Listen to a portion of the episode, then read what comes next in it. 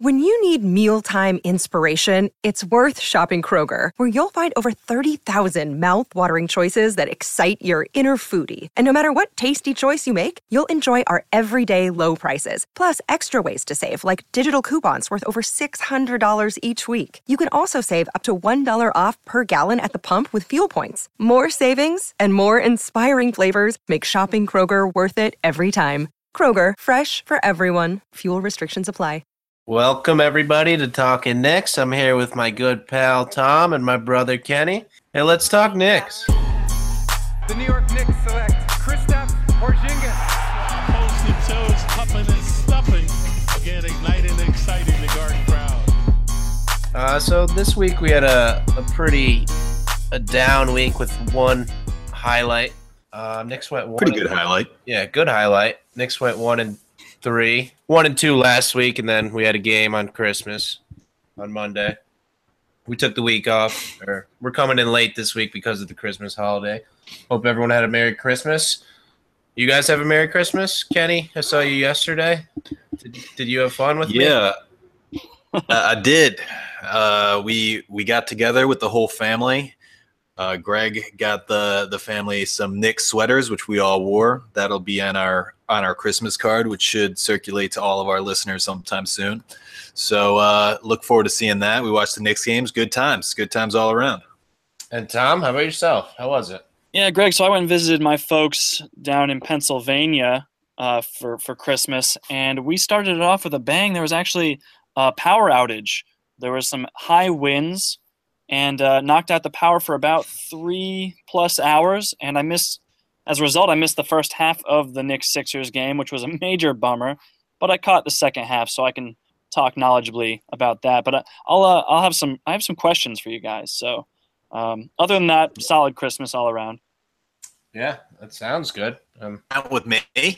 yeah, we had a fun time. We watched the Knicks. Nice. watched the Knicks lose, but that was that was sad. But other than that, it was good. But let's get into it. First game of the week, Knicks lost to the Hornets 109-91. Uh, no Tim Hardaway Jr. as we'll discuss a little bit later, and no Porzingis in that one. Um, me and you were at work. We had a busy uh, busy week of work last week, so me and Kenny didn't see this one. By all accounts, it looks like it was terrible from the very beginning. They're losing by 18 at halftime. They lost the game by 18, um, losing by 24 going into the fourth quarter. Tom, did you did you actually watch any of this game? Do you have anything to say about it? I did. I watched about as much as I had to before I realized it was going to be a blowout and stay a blowout. But um, yeah, I was just refreshing my memory, look looking at some of the stats. It feels like so long ago now that that game happened. But um, no, so I, so I just want to throw out one stat at you guys because I, you guys know that one of the biggest strengths of the Knicks has been offensive rebounding all year. They rank second in the league in second chance points per game. But uh, the Hornets actually are the best in the league at preventing second chance points. So that was kind of what one area I was looking at going into this game to see who was going to win, who's going to get the edge in that category. And uh, the the Hornets outscored the Knicks 18 to nothing in second chance points. So uh, even though they only out rebounded the Knicks 12 to 10 in offensive rebounds, so just two more offensive rebounds, 18 more second chance points. Doesn't really add up, but uh, it was overall just not a pretty game. Not a pretty game to watch. You guys didn't miss much. And the Hornets won Yeah. by 18. So there it is. There's the entire game. That's it. We we figured Second it chance out. points right there. Good work, Tom. Yeah, Thank you. this is a this is a game that we we talked about on the lot last podcast. We were kind of writing it in as a win, and like at the end, we kind of caught ourselves realizing, hey, wait, hey, Tim Hardaway Jr. is not playing, so two of our best players aren't playing, and this was kind of a wake up because they had just won a game without KP and uh, Tim Hardaway Jr. So like, all right, we could just do that regularly, um, and it turns out we can't. It turns out if we don't have our two best players, we can't regularly win games, even against bad teams and especially on the road. And uh, like Greg said, we had a busy week last week, so I, I think I only caught portions of it. As Tom said, enough to know that it wasn't good. Uh, I think Jake was texting us saying that we were making uh, Michael Michael Kidd Gilchrist look like a serviceable player in the NBA, and like looking at the box score, Frank Kaminsky, ten for 13, 4 for six from three for twenty four points. Come on, yeah, like I love Frank as much as the next game, but come on. Yeah, I uh, I texted you about Michael Kidd Gilchrist. Actually, he was just grabbing rebound Ah. after rebound, and uh, yeah, that was definitely an issue. They couldn't keep him off the glass, which is just rare for the Knicks. But um, yeah, Greg, did you did you uh, want to note anything in this game? No, I got nothing to say really. Um, looks like Beasley tried to fill in, but there there was nothing. He scored 23, but uh, uh, that maybe Yeah. just maybe just empty stats. I mean, that's don't the thing, though, is like we, we've been saying week after week is that Beasley is not a role player, right? So when when the guys are out, when Porzingis and Hardaway are out, or maybe when Porzingis is just missing every shot, Beasley can step in and be a serviceable primary option, but he really can't fall back into the ranks and be like a solid, you know, sixth man off the bench. It's kind of funny that way, but you know, in this game he was the the primary option, and it just it did not work out well, and that that's kind of encapsulates Beasley's game overall. Some nights he can be your guy, and and as we'll get to, he'll take you all the way. Other nights he's just he's not that consistent primary option. When he's got it going, it's great. When he doesn't, stuff like this happens. Yeah, and it seemed like uh, I again I didn't see anything, but looking at the box score, doesn't look like he was getting much help. I mean, Courtney Lee one for eight, two points. That happens, and it's bad. And by the way, Jake just joined the call, so here he is. Jake, what'd you see in the Hornets Knicks game?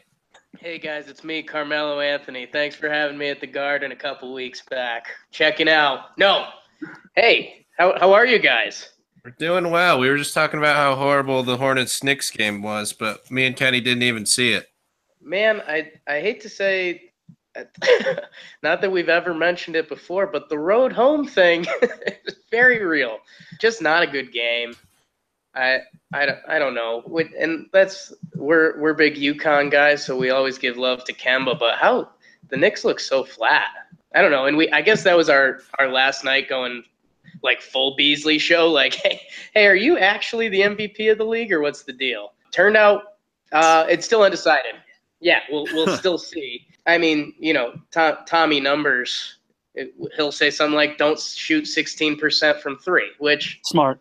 I don't know. I'm not the numbers guy, but yeah, the the Charlotte game was the I don't know. I don't want to say bad omen to get the week going, but that's uh that's a tough one. They were struggling struggling big into that game, so I don't know. Yeah, that- Jake, what a pleasant surprise to have you here. What, one bright spot I did want to note though was that Frank Ntilikina did have a, had a strong showing. He was four for seven from the field. He had three assists, still two turnovers, but uh, had a steal. He you know ten points overall. He looked he looked solid, right? So I mean, you got to take the those nuggets where you can find them. Was that the game where he got his first dunk? I think so. I think That it was was, it was a terrible dunk, but he dunked it But he, but he dunked it like pretty pretty effortlessly. It wasn't exciting, but he like dunked it two handed effortlessly. I saw the I saw the Twitter clips. Now he's a dunk machine. Kid can't be stopped. Yeah, next next game he just had a steal and dunk. Boom. Just like that's his thing now. Because that's what we were talking about was instead of missing layups, he should just dunk it, and he did Make that, dunks. which is nice. Yeah, yeah. So watch out for him in the slam dunk competition. So let's move on First, to our uh, first announcement. Yeah, our highlight of the week: the Celtics game. This uh, this was an unexpected victory, I would say, especially considering what Porzingis did. He came back from injury. I think he missed the previous two. I, I guess he kind of came back from injury in a in a.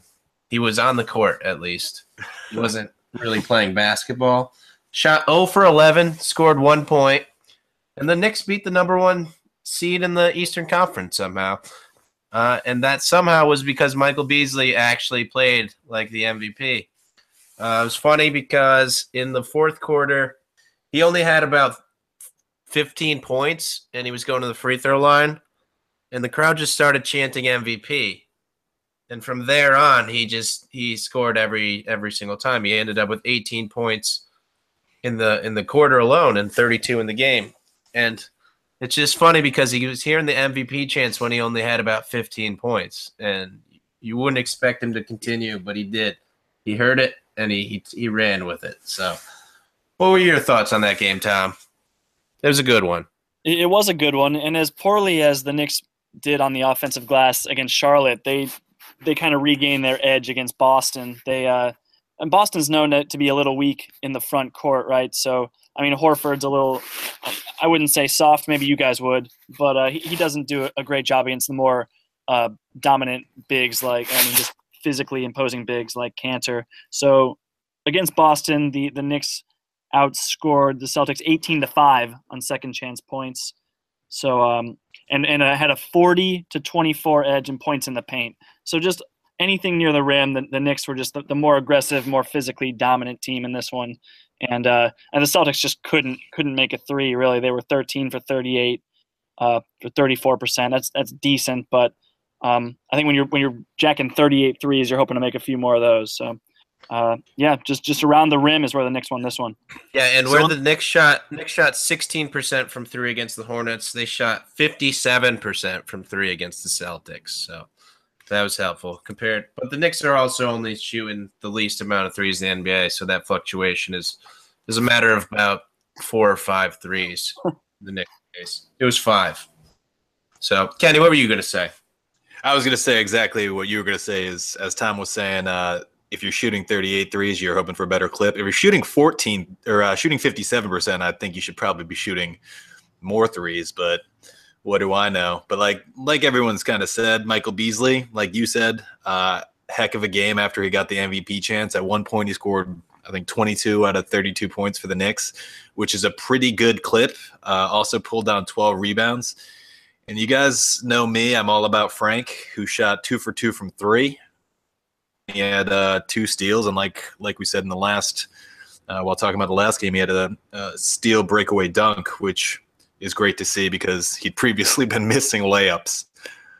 Um, those are those were both big threes too. Those were that was basically an entirely Beasley fourth quarter plus those two threes.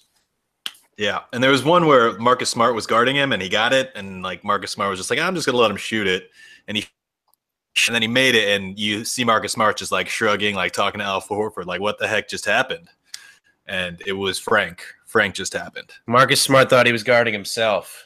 Must be what happened. Yeah. Zing. That's that's how you guard Marcus Smart. Yeah. So, so um, yeah. For those of you who don't know, Marcus Smart is my least favorite player in the NBA. I think. uh, you're, you're just joining us. Yeah. Uh, not. I like his. He tries hard, but he flops and he's bad. So that's about it. I was yeah, and I was complaining at to Tom about that during the game because he tries really hard and he plays really physical, and then he flops, and it's like, come on, man, you can't play physical and then like flop when someone else plays physical with you. Like that's just, I hate that. Hey Jake, what about you, man? What are you thinking? What about Marcus Smart? What about the game in general? I mean, last episode we had the perfect segues. I think when you said he tries hard, he's bad, and flops a lot, that should have just came right to me. That's yeah. give me the rock. those are those are serious laughs, people. You should see it. And I I hate to go to negative town. I don't know if it's because I just watched the finale of Ozark or I'm seeing myself in the G chat here. I kind of look like Brian Windhorst in a Knicks jersey, but the Celtics are struggling a little bit. They're they're five five and six in their last eleven, and uh, the Knicks at home are just a very good team this year. They're um, after that game they were 15 and five at home, which is kind of incredible. I think Tom hit the nail on the coffin a couple of weeks back when he said that you know sometimes the bench doesn't travel. I mean the the whole plus minus of the bench was positive for the Knicks this game, mostly to Michael Beasley. Um, but yeah, I mean Jeff just just how Hornacek drew it up. You know, have Zinger go 0 for 11, and then let Beasley go in there and get the MVP chance against the best team in the league. And that was the thing, right? With the bench, is they played the entire fourth quarter, except uh, I think it was Ennis Kanter came out, or not uh, Enes Kanter. Um, oh, Quinn came out. Kyle Quinn came out for for right. Courtney Lee for the last like 20 seconds or something. But other than that, the bench of Ron Baker, Frank Ntilikina, Kyle Quinn, Doug McDermott, and Michael Beasley played the entire fourth quarter. Um, another thing I can't believe I didn't mention when we were talking about Frank um, was just the defense that he played on Kyrie. And I'm sure you guys saw all the clips that were going around of just him staying in front of Kyrie, him forcing a couple turnovers. And it's like, that's, that's the good stuff that we want to see from him. Yeah, and Kyrie was very complimentary of his defense. Said he's looking forward to playing against him in the future. Yeah. So is that a shot at LeBron? Because LeBron took a shot at Frank. I don't know. It's not, but I don't. I don't. It is. Kyrie think- also said that Christmas is not a holiday, so I don't really know what to make of the things he says anymore. Yeah. Um, the other thing that was said during an interview, uh, someone asked Brad Stevens why they lost, and he said, because Michael Beasley made every single shot. So maybe we end on that. That was a good one, but we have to move on to the, the terrible things that happened this week. The Pistons game, maybe the low point of the week. This seemed like a, a win. We were up four with about a minute and a half left, and we lost by four, or we lost by three. So that that hurt my soul. Um, Yep. Uh, Porzingis came back, started doing his thing, scored more than one point. Actually, scored twenty nine times that many points. Twenty nine points. Uh, Kanter did a good job. He had a season high twenty two at that time. Uh, we're gonna get to. Uh, 16 boards. the fourth quarter. Um, the execution down the stretch was just painful. Uh, some of the stuff the players did, some of the stuff Jeff Hornacek did. In particular, uh, tie game, 40, 44 seconds left, I want to say. Yep. And he, he takes out Kanter, who I previously mentioned had a season high 22 points at the time. And he puts in Ron Baker on offense. Um, the one thing, like, the one thing we thought the only possible reason for this is for for defense. He was worried that he wasn't going to get a chance to sub Kanter out. But in a tie game, if we score, you you'd think that the Pistons probably call timeout to try to get their game tying basket, or if we we don't score, maybe they call timeout. but in these circumstances, we didn't score, but it was in under such circumstances that it wouldn't have made sense for them to call timeout. Because Ron Baker drove the lane or drove the baseline, just tried to make a little bounce past the Lance Thomas cut and instead just threw it off Drummond's leg and and all hell broke loose. Which which was sad. So let's start with you this time, Jake. How about that fourth quarter execution down the stretch? That's a tough act to follow, man. You you you kind of picked us up and put us down at the end there. Yeah, it it felt like a bad movie or something, right? It's like, uh, eh, you know who? ah, God, we should we take out Enos? Who are we gonna put put in? Baker. Yeah. We're gonna throw it off Drummond's leg. Let's reset the clock. We'll put Canner back in. I I don't know. I you kind of understand the strategy because uh, I I mean there's the the famous gif of Donovan yelling on the bench that I can't play Kanter because his defense is so bad, but you don't even have the option to play defense if you don't get the points. So uh, yeah, a little bit controversial. And I, I don't know. It was it was good to see Staps play a good game. Kanter, not not to get the early segue going, but this the Pistons game and, and the Sixers game, holy holy Toledo. But uh, yeah, Zinger was back, and I, I'm just gonna keep patting Tom on the back, saying the the bench mob didn't travel. The bench gave us nothing. I mean, you've got plus minuses coming up on 20 for Beasley, O'Quinn, McDermott, and Ron Baker, and these these are guys that we depend on, and you know. It's it's it's the catch twenty two we've talked about all year. Whether you run the hot hand, which worked against the Celtics, or you know why was Ron Baker in Kenny? Why? So this is, I mean, this is my kind of analysis after watching that play over and over and over again. Um, and if you heard after the game, I think a lot of the players, including Porzingis, said that they need to run the plays that the coaching staff draws up. Because I watched that play, and you see Jarrett Jack come across to set a cross screen for Porzingis, and Porzingis just stays there. And um, Jarrett Jack just the ball gets inbounded to Porzingis, and Jarrett Jack clears out, and he's clearly frustrated. He's waving his arms in the air. He's shrugging like, "What the hell just happened?" And he goes over and into the corner, where whereas that's where I assume that Ron Baker was supposed to be standing, just in the corner, not doing anything. Instead, um, Ron Baker ends up running the pick and roll with Porzingis and throwing it off of Drummond's leg. So, you know, some of that is on Porzingis. A lot of it is on Baker. A lot of it is on Hornacek. But you know, you have to run the plays that the coach draws up. At the same time, like Greg said, why was Baker in the game um, to begin with? Like, you can make the argument that you know they don't know if the other team's going to call a timeout. They don't don't have control of that. And in the, the play that it was probably drawn up that Baker would just stand in the corner and not do anything, and then he would get back and play defense in the worst case scenario. And you know, I'm just not really sure kind of what his play was there. And I know we've had kind of a love hate relationship with Jeff Hornacek, where you know one week we're saying he, he did a great job playing the hot hand, the next week we're saying what the hell was he doing? But you know, in the end, I just think you can't you can't put Baker in there. I don't even. Uh, it's arguable whether he's even our best defensive option in that position. So I'd say it's not arguable. I'd say he's definitely not. There Yeah. It's pretty inexplicable to put Baker in there. Um, but you know, Baker was kind of put into a position to fail. Like you said, Hornacek, it's it's really tough to read if he's the coach that we think can can take this team to where we want it to go. But uh, I mean, some weeks he's got it. Other weeks, like you said, he just leaves you scratching your head. But I, I don't want to be too critical of Kristaps because he went, you know, he went 12 for 28. Um, he went three for nine from three, and a couple possessions before he took a three that uh, Yeah. Clyde described as just a bad shot, and it really did end up coming back to bite him a little bit. It, it, not enough time was taken off the clock. It wasn't a very good look. It was contested. Um, I just thought that the way he was playing, particularly from inside the arc, I thought Porzingis could have gotten a better look, and he just seemed to rush it in a time when uh, you really can't afford to r- rush a shot. So um, again, Porzingis, he was plus 13 in his minutes, had 29 points, nine boards, played great, but um, you know, just decision making down the stretch in crunch time is is uh, that's what wins and loses games.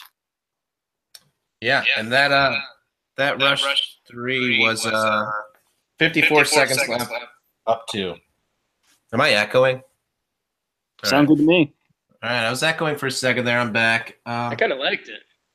yeah, well, I'll, I'll just say everything twice then.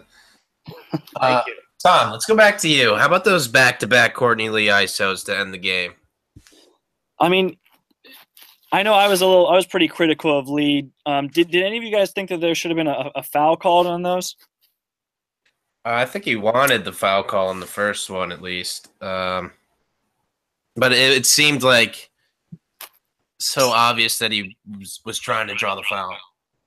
Yeah, so like Courtney Lee it, this year has actually been a very good isolation player. Him and Beasley have been our two best options there. But um, yeah, overall, like Courtney Lee doesn't have really the size to, to, to create space like that, especially when the defense is locked in. And I, I just think that Hornacek could have drawn up better options to create more player movement, more ball movement. It's just it seemed it almost seemed like we were uh, the team in a, in a desperate position trying to generate and manufacture points when that wasn't really the case. It, it was we were not being the aggressors in that in either of those possessions. So yeah, I, I really question those play calls down uh, with for Courtney Lee. And I will say, Tom, in the last two minutes, the NBA uh, gave their two minute report for that game and said there were no um, incorrect calls on those Courtney Lee plays. Um, and I know the last one they didn't have a timeout. Uh, so at the same time, like Courtney Lee has to know you, you have to give it to Porzingis and then just kind of get out of the way. Courtney Lee kind of tried to go ISO, and then when he realized he didn't have a shot, he threw a terrible pass to Porzingis, who launched up a hail mary that came nowhere close. But you know, Courtney Lee's been playing well, so I can't put too much blame on him. So, but you know, that was just an ugly game from the entire team. Yeah, and it's a tough spot when you're losing by three with that little time left and no timeouts because the other team is just we go they're they know you're about to try to shoot a three. So hey, just don't jump at pump fakes. If they want to score a two pointer, just let them score a two pointer. Who cares? So you're just guarding the three point line. So there, there was really no hope when we started going ISO and the other team is just guarding the three point line. That that's just not going to work. Yeah, Um, one one thing I questioned uh, in that one was having Jarrett Jack out there um, defending in crunch time, especially against Reggie Jackson, who is trying to be the hero there. And it would have been nice to have Frank out there just to to bother Reggie Jackson a little bit more, to to put his length on him because um, Reg- Reggie really hurt us down down there and, and hit some of the, the game deciding shots. So I, I I also question Jarrett Jack just being out there particularly for his defense. Yeah, Reggie hit the game tying uh little floater in the lane, and then he he he, he uh he got He fouled that- to hit the game winning. Yeah. against Jarrett Jack. Little soft foul, but terrible defense nonetheless. Terrible Uh, defense. so, Jake, what do you what do you got to say about the game? Man, I, I I got my kind of main ideas out there. I, I started talking about Ron Baker throwing it off Drummond's leg as an actual tactic. So I I don't know. I, I think we we we joke about our swing game. I think that one that one kind of took the took the cake that week. Uh, game a game they could have had on the road, which after beating the Celtics again, get the media train going, get all that going. Um, I in you you guys know the rules. I I take over as host for one time every show. Um, speaking of Jarrett Jack being bad, how about the Sixers game on Christmas? No, too soon on the transition. Was that right? No, that's a perfect transition. All right. Good, good. I I just don't know. I. I, I, I don't Merry Christmas to you guys. Did I miss that? Was that the start of the show? Yeah, you missed the intro when we all talked about how great our Christmases were, and Oh, uh, we were all grateful that you weren't here to to have that conversation. But now you're here, so tell us how your Christmas was before we get into the Sixers game. A Christmas miracle. Well, the Sixers game pretty much tells the story of my Christmas. We're a little under the weather. I'm getting emotional watching Ozark. Um, I, the, the the the thing I'll pass to to Gregoire to get his analysis game going. We we were so excited the first three weeks of the season to get serviceable point guard play, uh, whether it was Jarrett Jack, um, Ron Baker's every other game. I guess that was later in the season. That's kind of now. And Frank Frank Lakina showing what he can do. And Frank was our best point guard with he went two for eight, four points, three assists, two rebounds. Baker and Jack going combining for 0 for 9. I mean, it's just it's it's brutal. And I you know, we'll we'll get to the shooting numbers too, which paid off, but Greg, can I put all the blame on there? I mean, what what's the deal?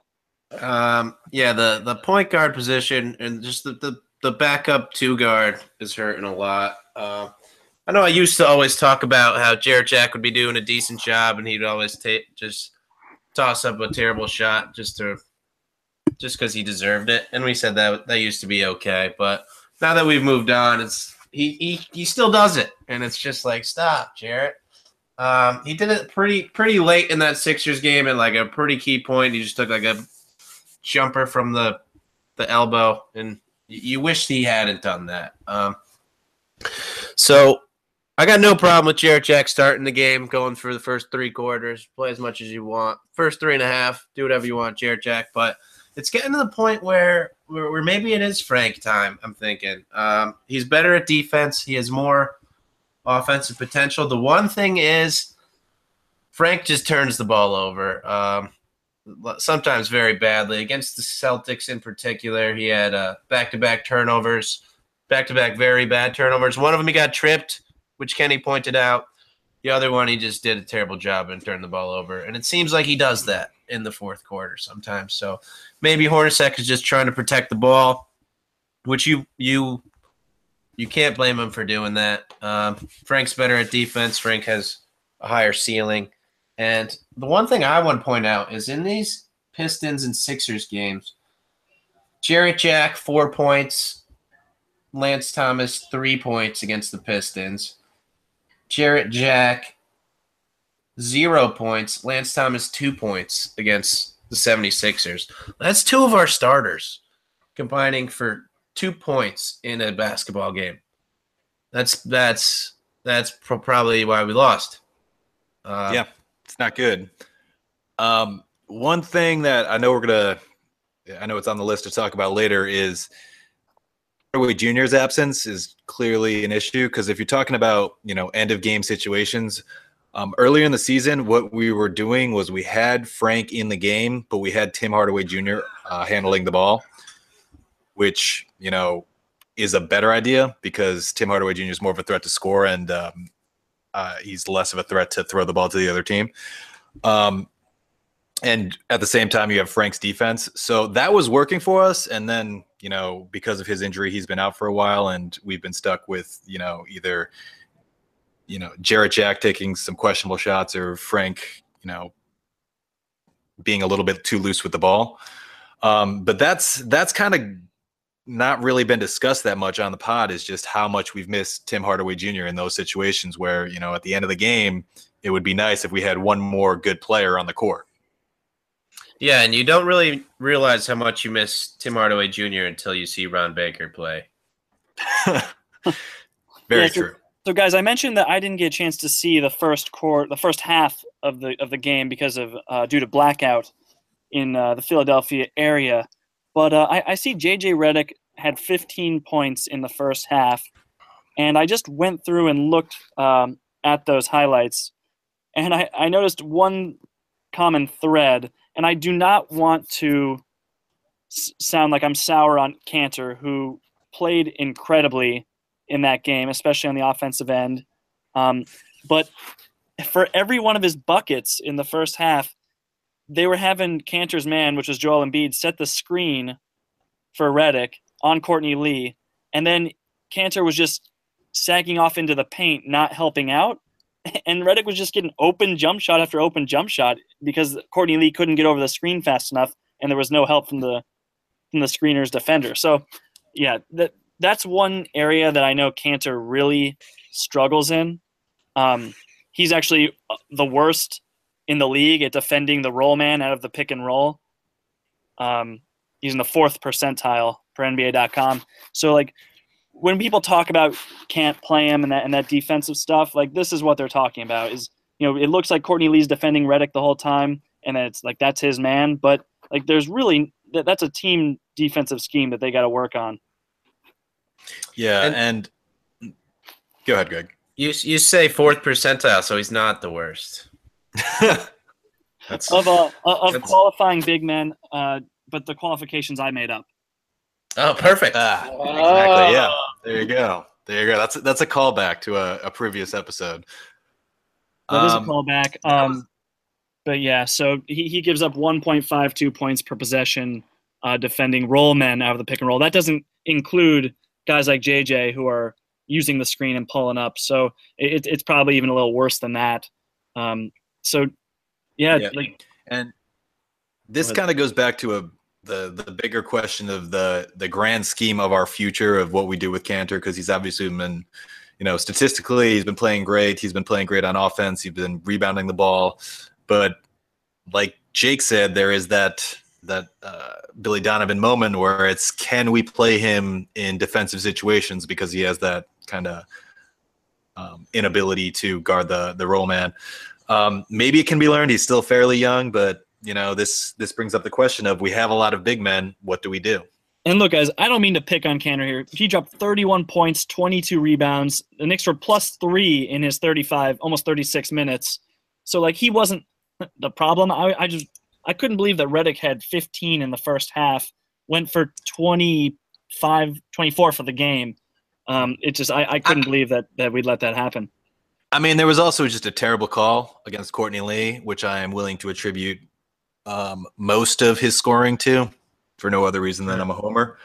Um, but like Courtney Lee was just guarding him, and he missed a jump shot and just sat down on the ground, and the refs said to call a uh, uh, foul on a three point shot. So he made three uh, free throws after that. So I'm just going to bring that up just to take away from what you're saying. Hey, we appreciate that. Hey, Tom, um, has has Kanter gotten better at defense? Do you think, or because they talk about how he's he's been trying harder and he looks better at least, but Yeah.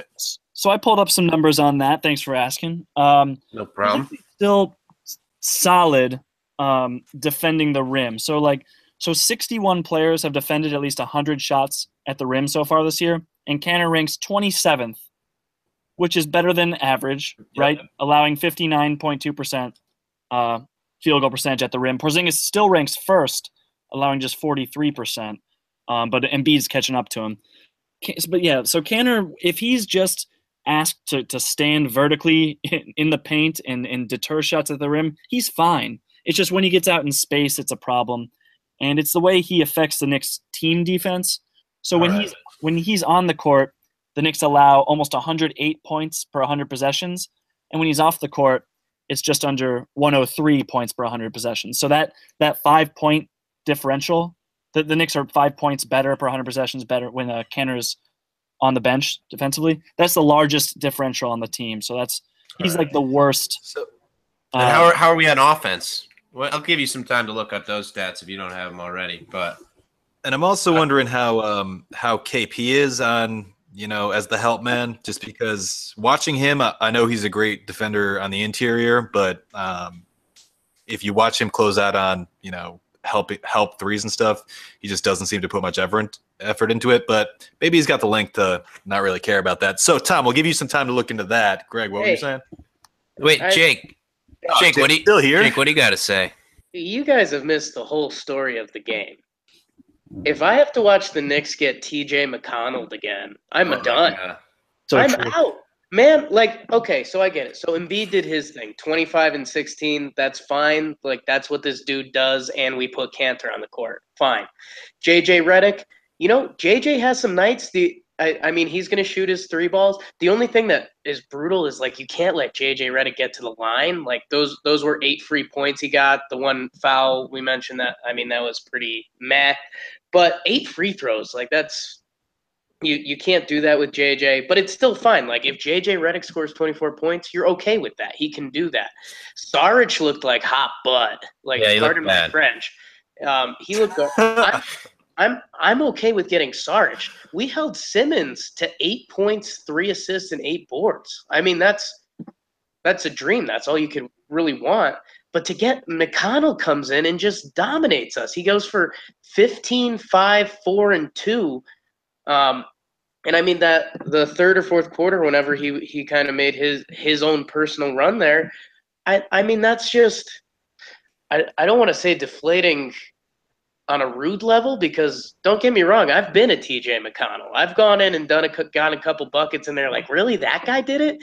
But like that's tough. Like you're trying to lock down Embiid and Simmons and these guys, and then McConnell goes for 15. He's their he's their third leading scorer on the night.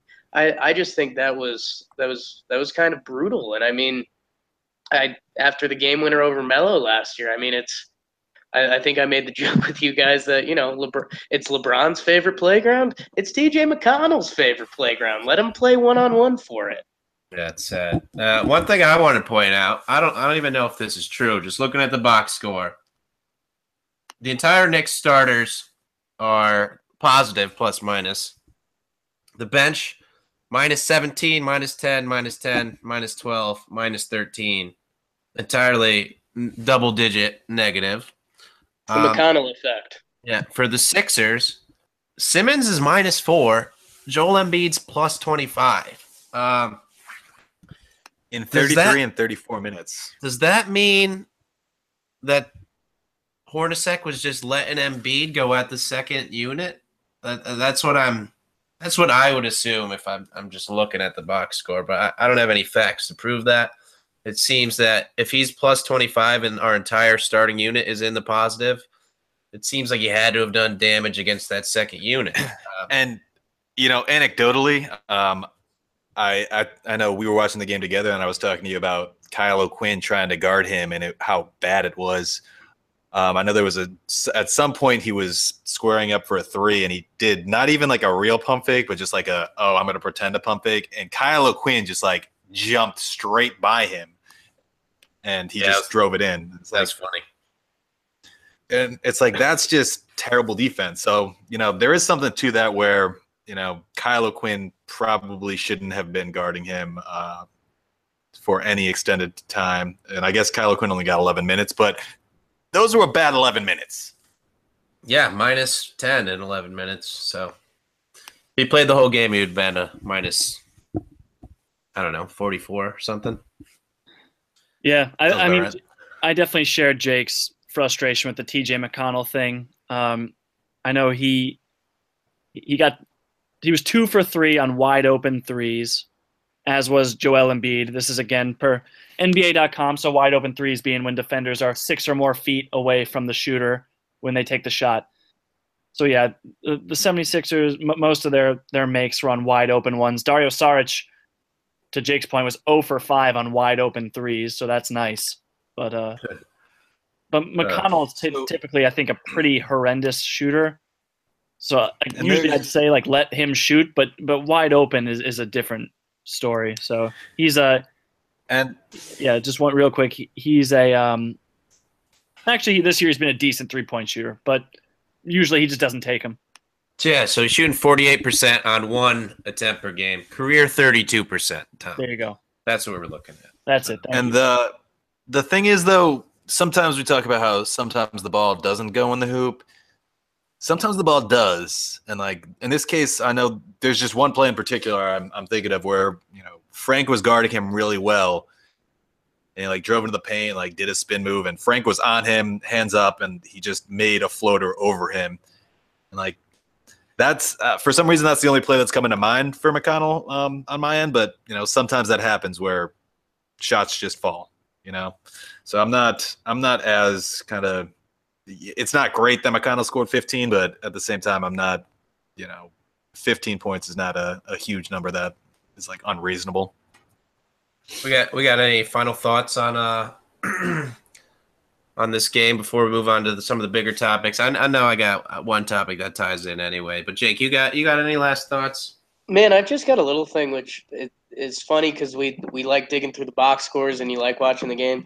Man, Kenny mentioned buckets that go in and it's just like deflating. I remember the Knicks were kind of rolling, and dude, Amir Johnson made this hook shot that hit every device in the garden it could, and then it dropped, and you're just like, what? Yeah. And like that, that's something that doesn't show in the box score.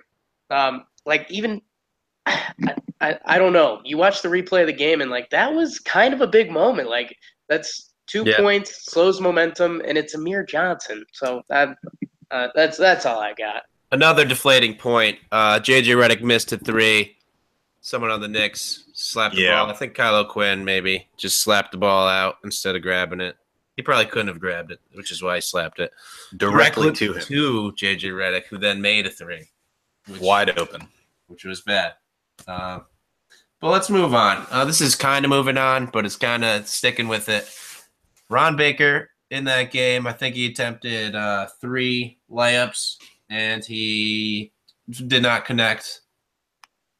Did not connect with the rim um, on any of them. Uh, Embiid might have blocked one. It was tough to tell, but you know, based on his other two attempts, I'm not convinced that Embiid did block it. Um, so that that hurt, and we keep seeing Ron Baker play, and that just makes you think about how much we miss Tim Hardaway Jr. Uh, Ron Baker's not necessarily taking Hardaway Jr.'s minutes, but he's taking the backup minutes of of who would be playing, um, and it hurts. So, what do you what are you thinking about? What are you seeing in Ron Baker, Kenny? I need your take on Ron Baker badly. Uh, you you know how I feel about. Yeah, Ron that's why I need. I am that's why I need your take badly. I am not a fan of Ron Baker. Like, I get it. He tries really hard. He plays some pretty good defense, but like particularly this week, watching him play on offense was just horrendous. And it's not even that, you know, he makes stupid decisions, which we talked about last week, is sometimes he'll get cocky or he'll get like pumped after making good play and just do something stupid. It's that he's just like bad at playing offense. He he can't he has trouble dribbling. He gets, you know, overconfident. He I don't know. It, it makes me angry um, to just think about it. But like you said, when Tim Hardaway Jr. comes back, I just don't think that there's kind of any room for him. Yeah, and he didn't really. He he played the first three games. I think he played one game for like a, a minute or two, and then maybe he played the last game. Tim Hardaway Jr. played, and and then since Hardaway Jr.'s been out, he's been playing. So, bas- hopefully, when Hardaway Jr. comes back, um, Baker's stops playing. Do, does anyone else have any takes on Baker? Should we just move on to Hardaway? Um, can I can I throw something out there real quick? Um, so Baker this week in four games in uh, four games this week, he is shooting eight point three percent from the field. That's solid. That's solid. That's all I got for you guys. Uh, That's all I got. So that goes along with my whole premise that he is terrible at playing offense. Yeah, Yeah. so he took he took six shots from within the restricted area and made one of them for a robust 16.7% from the restricted area. That was a that was a layup against the the Pistons assisted by Beasley, I believe. Wide open. It was a good cut. Good back cut, Ron. More of that, less of the missing layups. Um, so I actually had the stats too. Ron Baker, nine for 21 from three this year, five for 18 from two. So that adds up to very bad. Um, so he's shooting about 42% from three, but like 36% from the field. And So- we've talked about that where if he if his whole role was on offense was just to stand still and maybe shoot a three if he's open, I'm fine with that. But Lance- somehow Lance he ends Thomas. up handling the ball. Yeah, Lance Thomas. If but he ends up handling the ball and just throwing it away and you know taking cocky shots and trying to drive to the rim and missing missing the rim on layups. So All right, let's move on to that's some, my two cents. let's move on to some better stuff. I don't know. Jake, talk to us about how much how much we're missing Tim Hardaway and what he used to bring to the table. They said he, he he we're expecting him back sometime this month. He's not cleared to run yet, I guess, which doesn't sound good, but Hornacek expects him back sometime this month. Hasn't played since November 29th or sometime at the end of November. The quotes are like really weird. Like even from the start, I, I think we mentioned it two, three podcasts ago, and we kind of BS through it because we weren't sure of the injury. But Yeah. like they they've still been weird about it. it, it haven't they've been saying shin the most? But like the most recent quote I saw was like it, it was the positive thing. They're like, well, it more movement every day. It's like okay, so that's cool, man. Me me too. Um, I I don't know. We um, which I, I I'm sure they they mentioned on the broadcast and they said it. We we we tried to say it every other way, and they they actually said it the SOA. But I mean, 16 of the next 20 are on the road. We're a bad road team.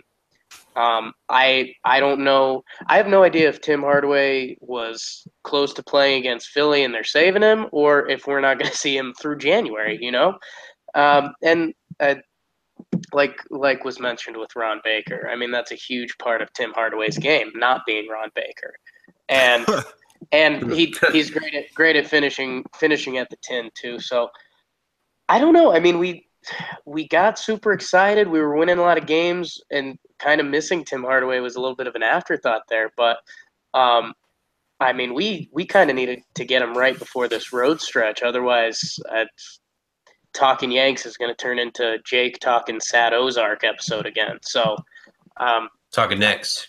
talking Knicks, talking Yanks, talking, Talking Ozark, Knicks. Talking Knicks is going to turn into Talking Yanks. Talking gonna happen. Ozarks. talking Ozark. Yeah, I watched the first episode of Ozarks. I, I like Jason Bateman. We'll we'll see if I uh, if I jump back into that. But um, Gotta go. yeah, Yeah. I mean, s- speaking of transitions, the the Knicks have really struggled in transition without Oh. Tim Hardaway Jr.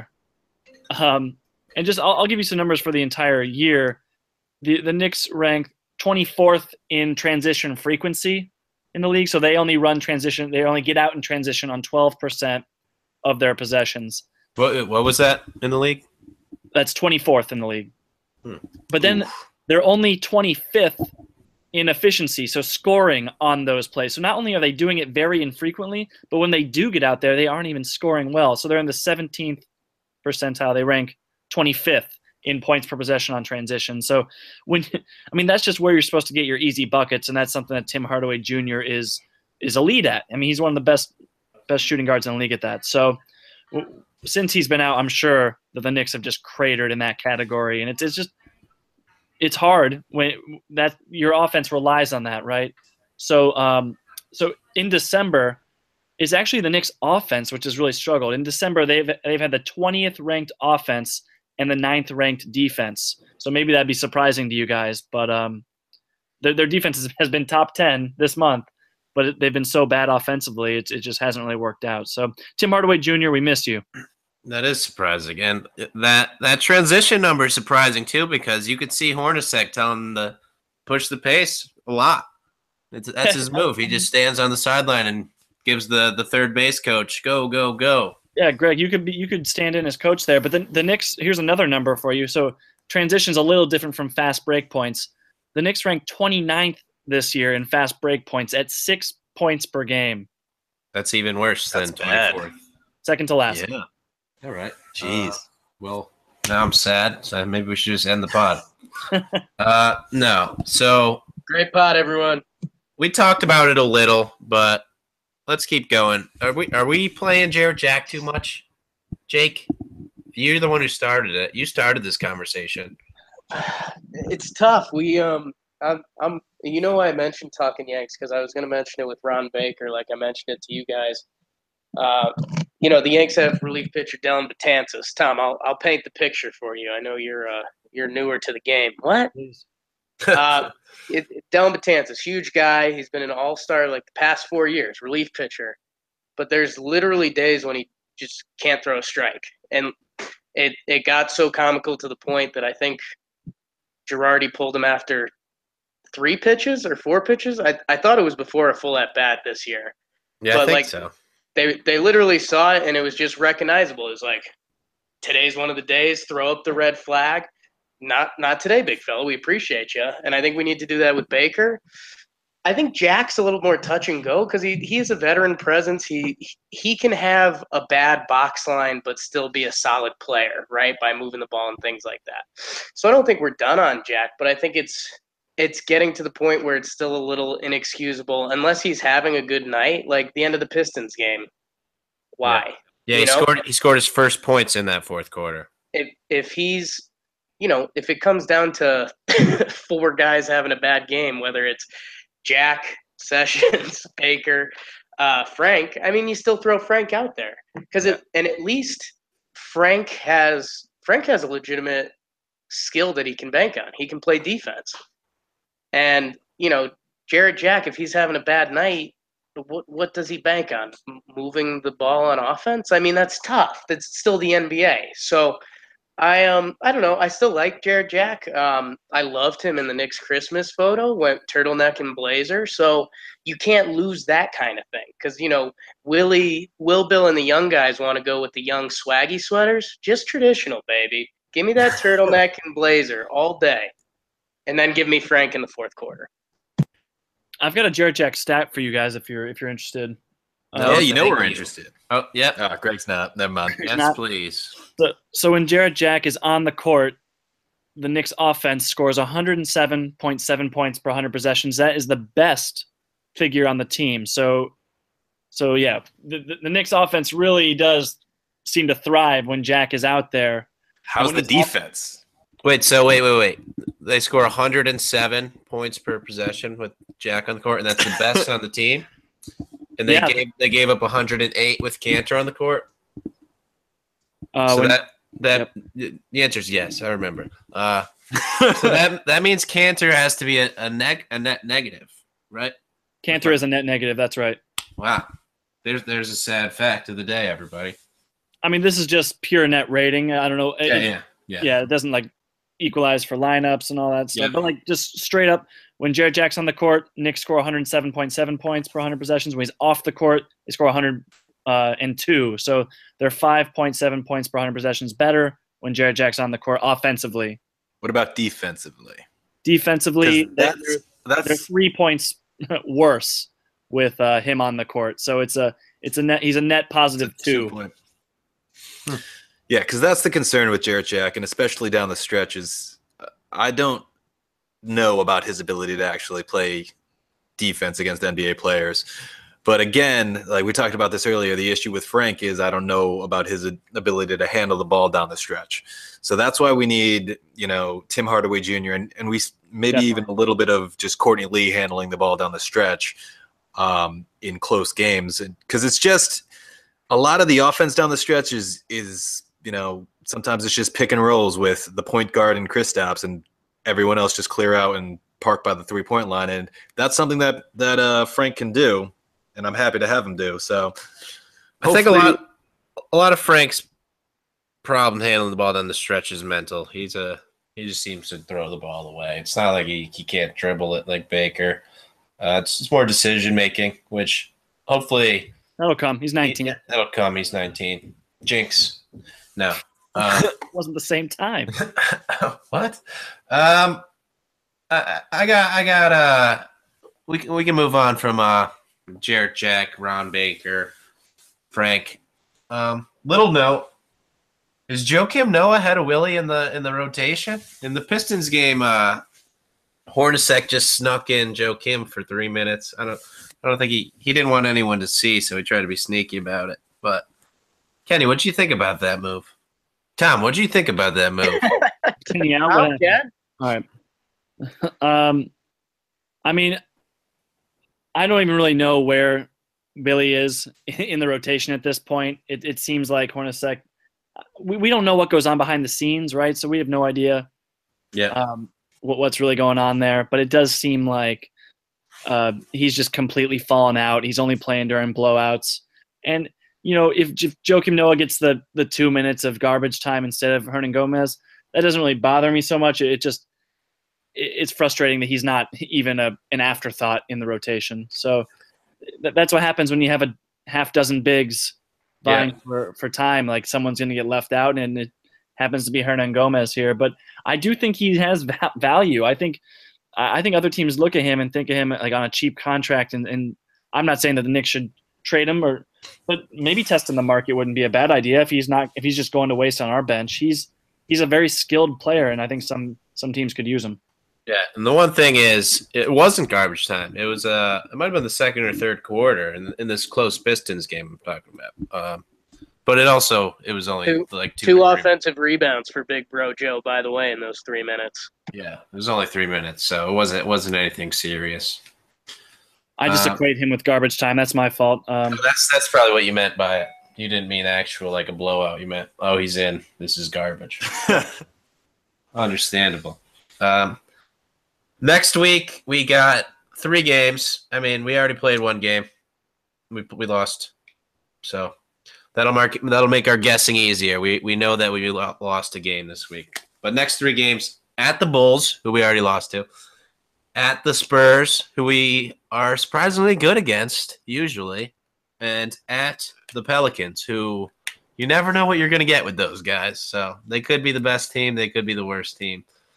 We'll see. So, Kenny, let's go back to you. What's your prediction for this week? We know at, at least 0 and 1. So Uh, what about the rest? so we got to take Chicago. We have to take that game. Like just Chicago. Chicago 7 and 2 since Mirotic came back. I don't I don't care. We have to take that game. Um, the Spurs, I'm just gonna write that up as a win. Um, and then the pivot game has to be the Pelicans, right? No, but I think you know I think this could easily go. We we could. I'd like to see us beat the Bulls. The Pelicans we can't beat. The Spurs is probably the one that we're like, all right, maybe that's not our game. Spurs are, So had we done Spurs are 15 and 2 at home. The Knicks that- are, should I be worried are- about that? The Knicks are 2 and whatever on the road. So it's like So- the like the opposite. It's like the worst of both worlds. Hmm. Hmm.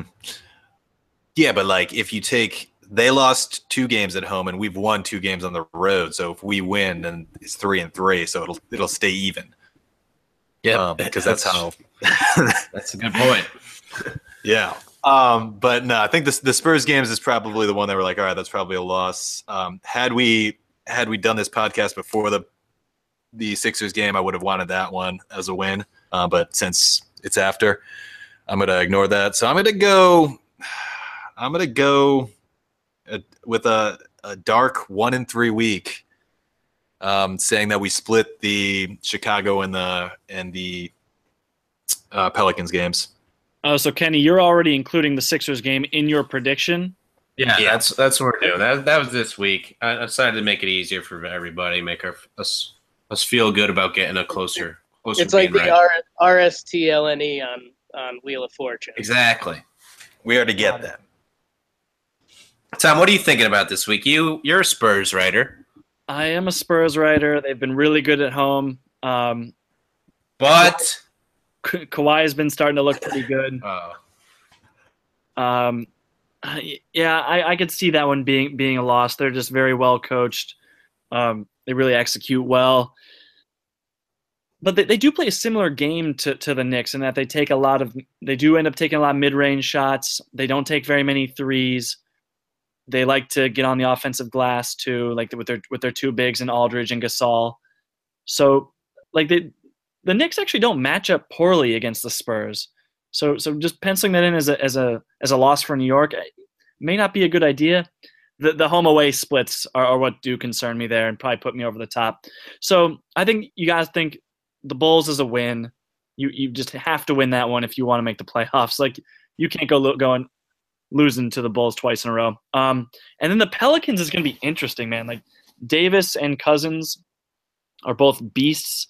Uh, the the Knicks would probably put Porzingis on Davis and Kanter on Cousins, but but that's it's tough because because Cousins likes to have the ball out in the perimeter and like drive from the three point line and, and make plays that way. So it, it almost makes you think you'd rather have Porzingis moving his feet out there. I, yeah, Hornacek's got some some interesting matchups for that one. I'm gonna go ahead and say that that the Knicks will beat the Pelicans and uh and get two wins this week. So two and two for the week. All right, that's what I like to hear. Uh, one thing I want to note is in the last five years, the Knicks are five and five against the Spurs. Um, so that's good. That's way better than you would expect because we're the Knicks and they're the Spurs. Um, And the Knicks were really bad for a few years, so yeah, that's true. Uh, we beat it's them. probably the win. We beat them in that year where uh, where Shane Larkin was our best player. Uh, so, so Jake, you look like you're you're trying to get out of here. You got any parting thoughts? What are we gonna do this week? Um, you're gonna, you guys are gonna call this a hot take. I think we go four and oh. zero. Turn Nailed back it. the clock. Santa Claus came to town. No, I. You guys touched on a lot of the good stuff. I mean, the the Spurs is what it is. Go up, hack, shoot some threes. If they start going in, okay, go for it. I like that. If if not, you say, okay, we're on the road against the Spurs. Ca- Catch them next time. Um, uh, and also just hey, we we kind of were right about it. The first real Knicks road trip or first back to back. I wonder this road trip, some fatigue. If you do start seeing Willie get in the rotation, that'd be something to watch for a little bit. But um, you guys kind of nailed it on the head. I mean, the Pelicans are a weird matchup for everyone nowadays, right? They Yeah. they throw the two two elite centers at you in a in a league that doesn't really have centers anymore. So again, you uh you know that that Houston Pelicans box score still haunts me where Jrue Holiday and E'Twaun Moore combined for like 150 points or whatever. so we'll Yeah, we'll see. I mean that's that's a coin flip and the polls. I mean I I don't want to tell you guys I called it, but Lauri Markkanen rookie of the year, Mirotic MVP. So um I don't know. I. I I would love. God, you you have to get one. Um, you, you have to beat the Bulls. We have to. yeah, but then if they beat San Antonio, and New Orleans, we're saying okay, we're we're the best team in the world. So, I I don't know. I I get to You know, start agree. showing yourself that you can win road games. Uh, the Bulls one would be huge because then you could kind of in in your head split San Antonio or make an excuse for San Antonio. Um, I don't know. I'm I'm going one and three just because I, I have to see them on the road to believe it. Look at that. Yeah, I'm gonna go. Tom, what'd you go? What was your official pick? I said two and two. Nice. I'm gonna go two and two with Tom. I think that the Knicks know that they need to win on the road, so I think they're gonna beat the Bulls. And since this this this stretch of 16 out of 20 road games, I think it is, um, Yep. they they have to win, and if they wanna they want to do a good job during the entire stretch, they have to start at the beginning. Uh, if they just start out by losing these games right off the bat, then they're going to be in for a rude awakening. And I think we'll we'll find our answer if if the Knicks are a playoff team very quickly if they lose if lose a few games this week. Um, I think that's it, Craig. yeah, that's all I got. That's all I had planned. Um, I don't know if you guys have any final points. I have one question for you. Are, are I know you're hosting this podcast right now. Are you also tweeting simultaneously from the Talking Knicks account? I'm No, not. that was that's, that's That was me. That was Kenny. When I- Very when- impressive. Multitasking. When I pulled out that Ron Baker stat about him shooting 8.3% from the field in the last four games that we talked about this week, I I had to share that with the world because that's core that's that's the core of how I feel about Ron Baker. Real jack of all trades there. Very nice, guys. Well, yeah, I mean, follow Talking Knicks if you're not. You're listening to this. Follow us on Twitter. Greg, got any Um, other plugs there? So I'm I guess we should let the listeners know that we might be uh, probably delayed again next week, just because we have uh, New Year's is on the schedule, and um, three of the four of us will be at a wedding that day slash night and unable to, to do the podcast. Yeah, and Jake will not be at the wedding. He's the one of us that won't be there. If you guys were No. I'll, I, I plan on doing the podcast. Me and uh my friend Jack, uh, and we're just gonna we're just gonna sip on some drinks, Jack Strobel? and we're gonna no Jack Daniels. Oh, Yeah, we're we're Yeah, gonna Jack talk Strobel's some. Knicks. You want to hear some hot takes? Yeah, no, I'm I'm actually really bummed out. So I'm glad we brought that up. All right. So hey, great pod, great pod, everybody. You you can listen to Jake talking by himself next week. It'll might be a little uh a little dark. a little dark and maybe some slurred words, but you know it'll be entertaining nonetheless. No more than normal. Yeah. We're entertainers. Yeah, it's what you it's what you pay for. Yeah, so follow us on Twitter at Talking Knicks. Uh, a lot of basketball.com. Tom and Kenny do some write ups. Kenny does a, a quick summary of the game, gives you all the points. If you're not able to see it, or if you did watch it, you'll know that we saw everything that you saw. And we'll point out stuff that maybe you didn't see because we, we we read through the box score and we go, wow, I didn't even know that happened. Accurate, accurate That- depiction of uh, what those recaps are. I think I'm gonna work on a uh, a Knicks kind of uh, New Year's manifesto, That's a good Okay. one. talking about the state of the Knicks, and I. I, I, I think it's going to be important for the fans because it's I love it. it's it's confusing. We we go back and forth. We're losing. We're winning. Do we want Kanter? So I, I think address some of those issues and then delete it a week. Yeah, so watch out for uh, an article coming by Jake for the new year. Uh, Tom does some articles himself. Tom does some articles. Sorry, sorry, I cut you off, Jake, but you, you stopped generating noise. Tom writes about the, the stat of the game a lot of the time, usually every game. Um, then Tom actually writes some good articles too, and by I mean they're all good articles, but he he writes some in depth stuff. Tom's a good writer. Uh, Jake's not a good writer. He's leaving. See you later. All Um, that's all I got for you. So follow us, read our stuff, a lot of basketball.com. Hey, thanks for talking Knicks with me, guys. All right, thanks, guys.